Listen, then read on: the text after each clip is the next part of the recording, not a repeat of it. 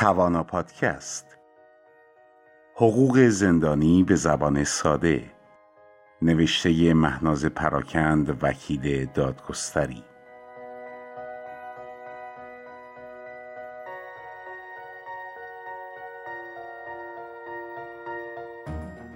بازرسی بدنی در زندان و حقوق زندانی.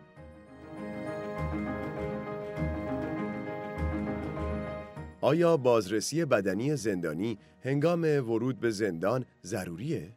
بله. هر فردی که به بازداشتگاه یا زندان معرفی میشه در زمان پذیرش بازرسی بدنی میشه تا از ورود مواد یا اشیاء غیرقانونی توسط او جلوگیری بشه. برای جلوگیری از هر گونه سوء استفاده یا رفتار غیرقانونی یا غیر اخلاقی با زندانی هم لازمه که بازرسی اموال و اشیا و همچنین بازرسی بدنی زندانی در اتاقی مجهز به دوربین صورت بگیره. بازرسی بدنی رو ماموران حفاظت فیزیکی انجام میدن که همجنس زندانی هستند و آموزش های لازم رو برای این کار دیدن.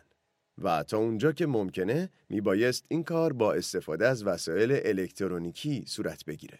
در بازرسی بدنی زندانی نباید تمام لباسهای خود را از تن بیرون بیاورد. بنابراین بازرسی بدنی بدون لباس یا بازرسی مواضع داخلی بدن زندانیان اعم از متهم یا محکوم به حبس ممنوع است.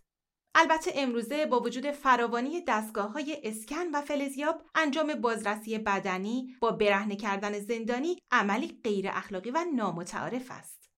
اما در آینامه اجرایی سازمان زندانها پیش بینی شده در صورتی که مسئول بخش پذیرش تشخیص دهد بازرسی بدنی بدون لباس زندانی به ضرورت صورت بگیرد در این صورت مسئول پذیرش باید موارد و دلیل ضرورت را در صورت جلسه ای قید کند او این حق را ندارد که بدون قید ضرورت و دلیل آن اقدام به این کار کند بازرسی بدنی بدون لباس زندانی نباید در میان جمع و در برابر دیدگان سایر ماموران و حتی دوربین انجام بشه. همچنین ماموری که بدن زندانی رو بدون لباس بازرسی می‌کنه حق نداره قسمت خارجی بدن زندانی رو لمس کنه یا هنگام بازرسی از کلمات و عبارات جنسی و جنسیتی استفاده کنه.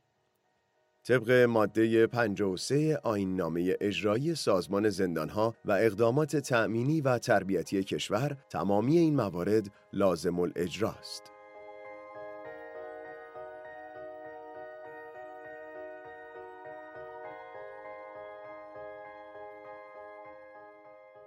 کتاب حقوق زندانی به زبان ساده از سوی کانون مدافعان حقوق بشر منتشر شده است.